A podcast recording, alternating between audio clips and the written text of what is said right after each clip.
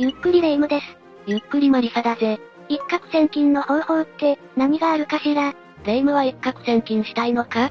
そりゃそうよ、一度でいいから、欲望のままに合流してみたいわ。何かいい方法はないの？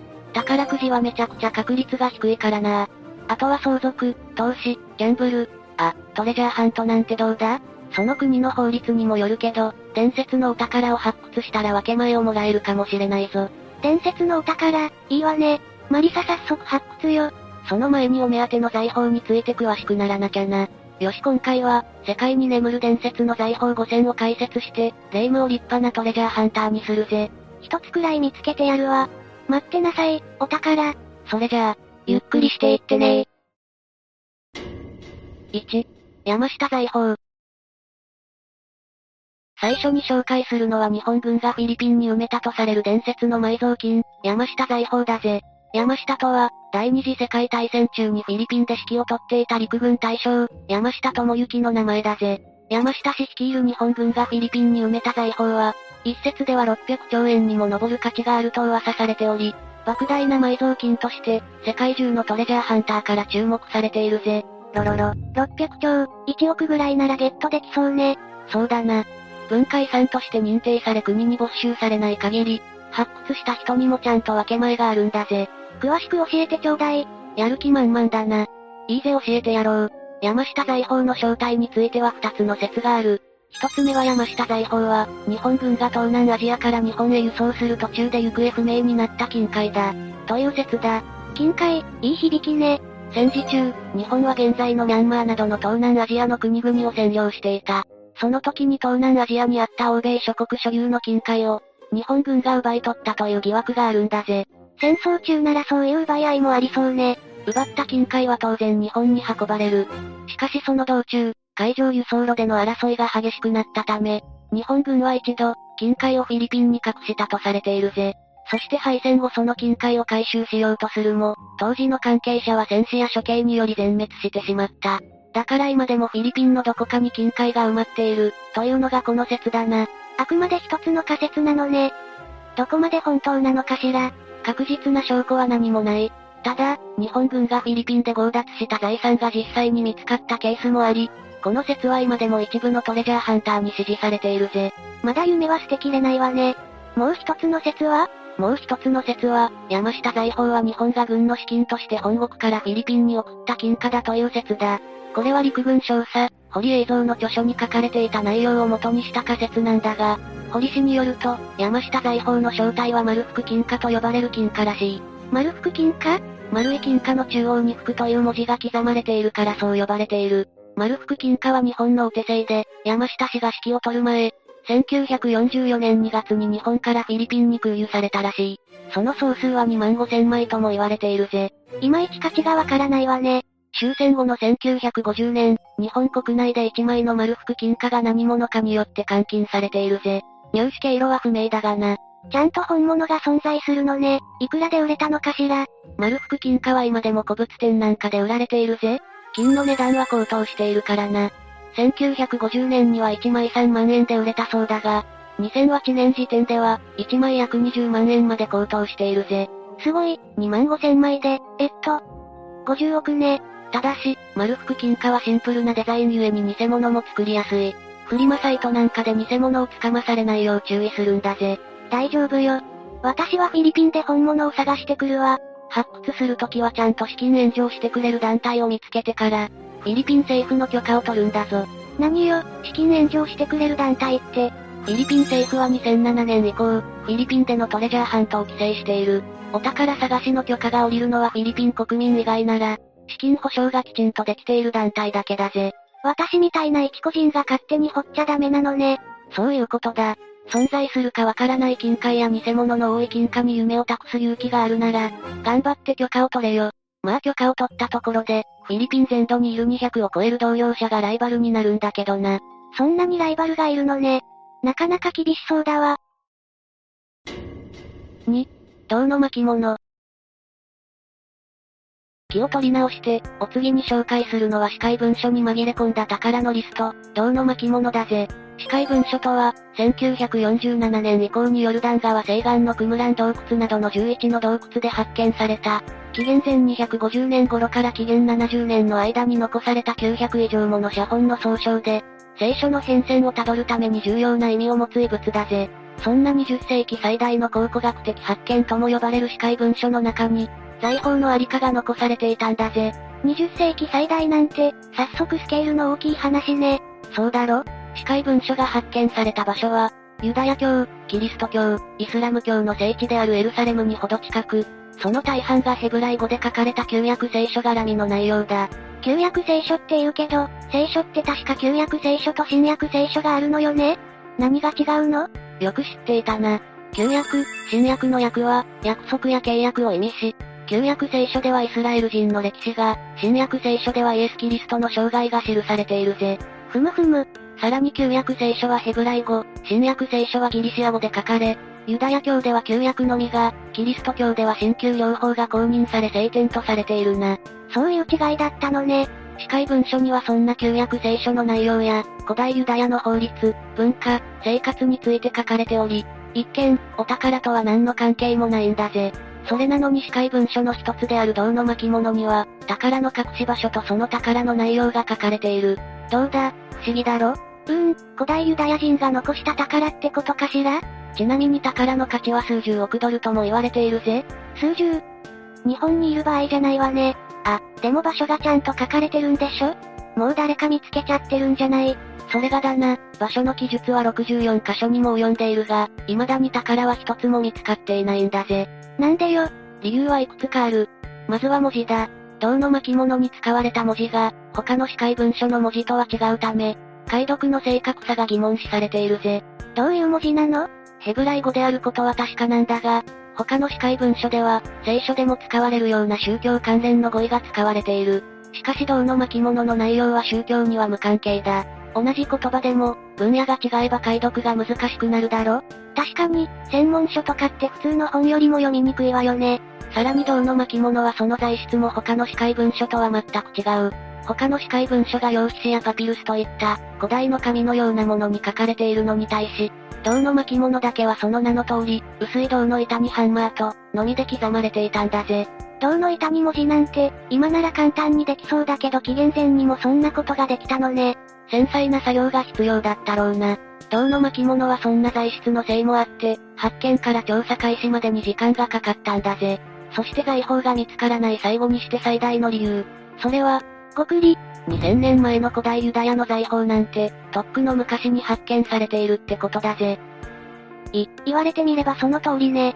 専門家によれば、古代ローマの軍隊が文書を解読して財宝を持ち去ったという説が有力だ。宝の場所がご丁寧にリスト化されていたんだぜ。2000年も残ってる方が奇跡だぜ。諦めた方が良さそうね。うん。これまでの話を聞いてたら、トレジャーハンターって難しそうね。伝説の財宝はやっぱりただの伝説なのかしら。じゃあレイムのやる気をかき立てるために、実際に見つかったお宝の話でもしてみるか。え、そんなのもあるの？知りたいわ。3、フォレストフェンの宝。よしよし。じゃあ次は、10年間の宝探しゲームを経て2020年に発見されたお宝、フォレストフェンの宝箱を紹介するぜ。この宝箱は、アメリカに住むフォレストバークフェンさんが、2010年に始めた宝探しゲームの景品で、35万人もの人が山の中でこの宝箱を探し回ったんだぜ。個人が始めた宝探しゲームなのね。でもフェンさんは何が目的だったのかしら？フェン氏は1930年にアメリカのテキサス州で生まれ、若き日は空軍パイロットとして国のために働いた。退役後は美術商となり、年商数百万ドルの敏腕経営者として、妻と共にギャラリーを経営していたんだぜ。いろいろな才能があった億万長者なのね。そうして働いていたフェン氏だが、58歳の時に末期癌の宣告を受けてしまう。死を覚悟したフェン氏は自分が収集した美術品を山奥に集め、その山にこもって最後の時を迎えようとしたぜ。悲しいけど、最後の最後まで自分が好きなものに囲まれて過ごしたいという願いを持っていたのね。あれ？じゃあ、いつ宝探しをしたの？フェン氏は生きる希望も捨てていなかったんだ。しっかりと治療を続けて癌を克服したんだぜ。あら、よかったわ。まだお若いものね。その後80歳になったフェン氏は、再び自分の遺産の整理を始めた。その時、昔山に集めた美術品の存在を思い出したんだぜ。最後の時を共に過ごそうとしたお宝たちね。フェン氏はこの宝で人々に希望を与えたいと、そう決意した。そしてこの決意を実行に移した。2億円相当の宝を詰めた箱をロッキー山脈のどこかに隠し、2010年に自費出版した著書の中で、その宝箱のありかを示す暗号となる24行の詩を公開したぜ。ついに宝探しゲームが始まったのね。顔も知らない人たちに希望を与えたいって理由で、2億円ものお宝を用意しちゃうなんて、普通はできないわ。確かに素晴らしい行動だな。でも、フェンシの行動には賞賛だけではなく、非難もたくさん集まったぜ。え、どうして？考えてもみろ。ロッキー山脈は、日本の2.5倍もの広さを誇る山脈だ。山中に宝探しゲーム専用の設備やスタッフが用意されているわけでもない。そんな状況で安全に宝探しができると思うか？確かに、お宝のために危険な行動をする人もいるでしょうね。実際にフェンシの宝箱を探している間に、5人もの人が事故死してしまった。フェンシには避難が殺到し、警察も、フェンシに直接中止要請を出したんだぜ。トレジャーハントには危険はつきものだけど、こんなゲームをしなければ起こらなかった事故だものね。このゲームで起こったトラブルは参加者の事故死だけじゃないぜ。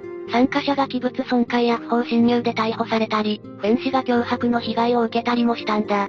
それでもフェンシは信念を曲げずにゲームを続けた。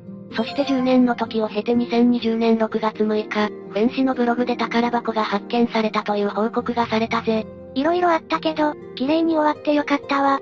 発見者はすぐには身元を明かさなかったが、後にミシガン州に住む医学生だと発表されたぜ。宝箱は、フェンシが隠した場所から10年もの間動かずに同じ場所にあった。医学生は、フェンシが公開した詩の内容から場所を特定できたらしいぜ。35万人が10年間も探して見つからなかったのに、ちゃんとゲームとして成立していたのね。詩を考えたフェンシも解読した医学生もすごいよな。その後フェンシは、2020年9月7日に90歳でこの世を去った。宝箱を見つけた医学生はフェンシの意思を尊重し、今でも発見場所を明かしていないぜ。ゲームを最後まで見届けられてよかったわね。フェンシは、宝箱が見つかる前に私が死んだら宝のありかは私と共に棺桶に入るだろう。と語っていたからな。一人でもその意思を継いでくれる人がいてよかったぜ。やっぱりトレジャーハントってロマンがあるわね。次は、まだ見つかってないお宝を教えてちょうだい。別に探すのはいいけど、ルールを守って安全なトレジャーハントをするんだぞ。もちろんよ。4. ナチスの黄金列車。それじゃあお次は、未だに調査が続いているナチスの黄金列車について解説するか。トレジャーハンターレイムの出番ね。見つけたら間違いなく世紀の大発見だぞ。ナチスの黄金列車は、ポーランドで語り継がれる都市伝説の一つで、第二次世界大戦中にナチスドイツが略奪した財宝を輸送していた列車が、ドイツとポーランドの国境付近のトンネルの中に残されているという伝説だ。要するにナチスドイツの隠し財産だな。大量の財宝を運んでいたから黄金列車と呼ばれているんだぜ。ナチスドイツってつまりはヒトラーよね。確かに、たくさん悪さをしていたから隠し財産もありそうだわ。そのイメージは概ね正しいな。ナチスドイツはユダヤ人を迫害していただろ？その迫害には肉体的なものだけではなく、経済的なものもあったんだぜ。ユダヤ人に対して不当な重税を課したり、ユダヤ人の資材を強奪したり、そうしていたお金を、軍の資金や美術品の購入代金に充てていたんだぜ。ひどい話ね。さらにナチスドイツは、近隣諸国からも美術品や財宝などの文化的な物品を略奪していた。これらの物品のほとんどは終戦直後に回収されたが、未だに見つかっていないものもたくさんある。実際に2012年には、ドイツミュンヘンのアパートで、ナチスドイツが奪った絵画が1500点近く発見されたぜ。そんなこともあったのね。だからこそ黄金列車のように、まだ発見されていない隠し財産があっても、おかしくはないんだぜ。ちなみにだけど、おいくらくらいのお宝が眠ってるの？黄金列車に積まれている財宝は約300トン、金額にして約200億円と言われているな。うっきゃー、これまたすごい金額ね。金額の問題だけじゃないんだぜ。ナチスドイツが奪った美術品や骨董品の中には様々な国の文化財もある。黄金列車を発見できれば、戦争によって失われた多くの文化遺産が復活するんだぜ。ますますロマンのある話ね。やっぱりこの列車を狙うトレジャーハンターもたくさんいるんでしょ？当然だ。終戦後、たくさんの研究者やトレジャーハンターが地下トンネルの調査をしたが、お宝どころか、列車の存在を裏付ける証拠すら見つからなかったぜ。むむ。でもな、2015年に、とある二人によって事態が大きく動いたんだぜ。なになに二人はポーランド人のピオトル・コペルと、ドイツ人のアンドレアス・リヒター。彼らは、実際に列車を埋める作業に携わったという人物から列車の場所を聞き、地中レーダーを使って、列車らしき何かが見える画像の撮影に成功したんだぜ。画像が撮れちゃったの、ついに発見ね。黄金列車を発見したと信じた二人は、ポーランド政府との間で、財宝の10%を受け取る契約を結んだ。そんな騒動の最中、ポーランドの文化時間が、列車の画像は、列車の発見を99%の可能性で示している。との発表をしてさらに大きな話題を呼んだぜ。まあその直後に県知事に否定されているけどな。どっちが正しいのかしらそれから1ヶ月も経たないうちに、ポーランド政府は部外者の侵入を防ぐために立ち入り禁止区域を設けた。そしてナチスドイツ時代にトラップが仕掛けられている可能性を考慮し、軍隊を派遣して、トラップや地雷の捜索を開始したぜ。徹底的に調べる準備を進めたのね。そして市当局は、コペルシュとリヒター氏の率いる第1チームと、クラクフ工業大学の専門家集団である第2チームに非侵襲的調査の認可を与えた。非侵襲的？地下を掘ったり岩を砕いたりしないってことだな。しかしその調査では、2チームとも何の痕跡も発見できなかったぜ。痺れを切らした第1チームは、鉄道会社から許可を得て掘削を伴う調査を開始したぜ。ついに列車がある場所を掘ったのね。この掘削作業は非常に大規模だった。軍の葉っぱ作業専門家を含む64人の専門家が一丸となり、日本円にして約1600万円もの費用をかけたんだぜ。調査は7日間にも及んだ。だが残念ながら、列車の痕跡は一切発見されなかったんだぜ。じゃあ最初に撮られた画像は何だったの？あの画像でトンネルのように見えた何かは、自然にできた氷の層だったぜ。残念すぎるわ。こうしてこの調査は失敗に終わったが、コペル氏は未だに調査を続けている。掘削現場の近くには黄金列車のレプリカもあるから、気になる人は見に行ってくれ。私もトレジャーハントついでに見てくるわ。5、キャプテンキットの財宝。最後に紹介するのは、かの有名なキャプテンキットの財宝だぜ。名前は知ってるわ、カリブの海賊ね。キャプテンキットの伝説は世界中にあるからな。そしてキットの財宝伝説は、今でも世界中のトレジャーハンターを魅了しているぜ。よっぽど信憑性があるのかしら？じゃあ軽くキットの生涯を解説しよう。それを聞いて信憑性を確かめてくれ。OK よ。キットが活躍し始めたのは1690年頃、彼が40代後半になってからだ。その時代のイギリスは、海賊船の取り締まりを強化していたぜ。キットはそんな中で有名な海賊になり上がったのね。いやいや、キットはむしろ海賊を取り締まる側の人間だったんだぜ。ええ貿易商をしていたキットは政界の重鎮、ベロモント博の援助を受けて、主役船の船長になったんだぜ。主役船は国から免許をもらった海賊船みたいなものだな。その時代は国が海賊行為を認めていたのね。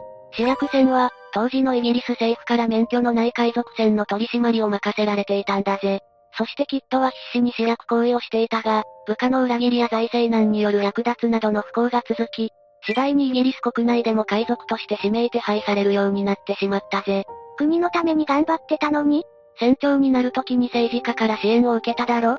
その政治家に見放され悪者に仕立て上げられたぜ。ええー、なんというか、イメージしていた海賊と違うわね。不幸続きでかわいそうだわ。そうだな。そうして逮捕されてしまったキッドは裁判中にガーディナー島に財宝を隠したと発言している。ここからキッドの財宝伝説が始まったんだぜ。ちゃんと場所を言い残していたのね。ああ。でも、ちょっと変なんだ。キッドの処刑後、例の政治家ベロモント博がガーディナー島を調査したところ、そこには約1万ポンドのお宝しかなかったんだぜ。それって少ないの？キッドが保有していたお宝は最低でも5万ポンド、多ければ10万ポンドにも上るとされている。2015年にはアフリカのマダガスカル沖でキッドのものとされる銀の延べ棒が見つかったが、それでもまだまだ足りないんだぜ。なるほど、世界のどこかに残りのお宝があるかもしれないのね。そういうことだ。ちなみに、ここ日本も候補地なんだぜ。ええー、そもそもキッドって日本に来てたの？いや、キッドの伝説は有名になりすぎたあまり噂におひれがつきまくってな。はじめのうちはキッドが実際に公開したアメリカ東海岸や、西インド諸島なんかが候補地とされていたが、次第にその候補地がアメリカの太平洋側、フィリピン、そして日本南西のトカラ列島にまで広がったぜ。ちなみにお宝の金額も、時代を経るにつれて増えているんだぜ。人間の欲深さがわかる話ね。トレジャーハントで一山当てようとしてた奴に言われたくないんだぜ。トカラ列島にある宝島に行くと、きっとの伝説が残る洞窟を観光できるぞ。興味のある人はぜひ一度訪れてみてくれ。お宝がなくても楽しそうね。今回は世界に眠る伝説の財宝5000について解説したが、どうだ？トレジャーハンターにはなれそうか？どれも世界中の人が探しているお宝だからそう簡単に見つかりそうもないわね。でもお宝探しのロマンは捨てきれないわ。今度一緒に観光ついでにトレジャーハントしてみましょうよ。観光がメインになりそうだな。ううた、楽しければいいのよ。それじゃあひとまず動画を締めるぜ。トレジャーハントに興味が湧いた人はぜひ、その決意をコメントに残してくれ。こんなお話がもっと知りたくなった人はチャンネル登録をして、今後の動画を楽しみにしていてね。高評価ボタンもよろしくな。それでは、ご視聴ありがとうございました。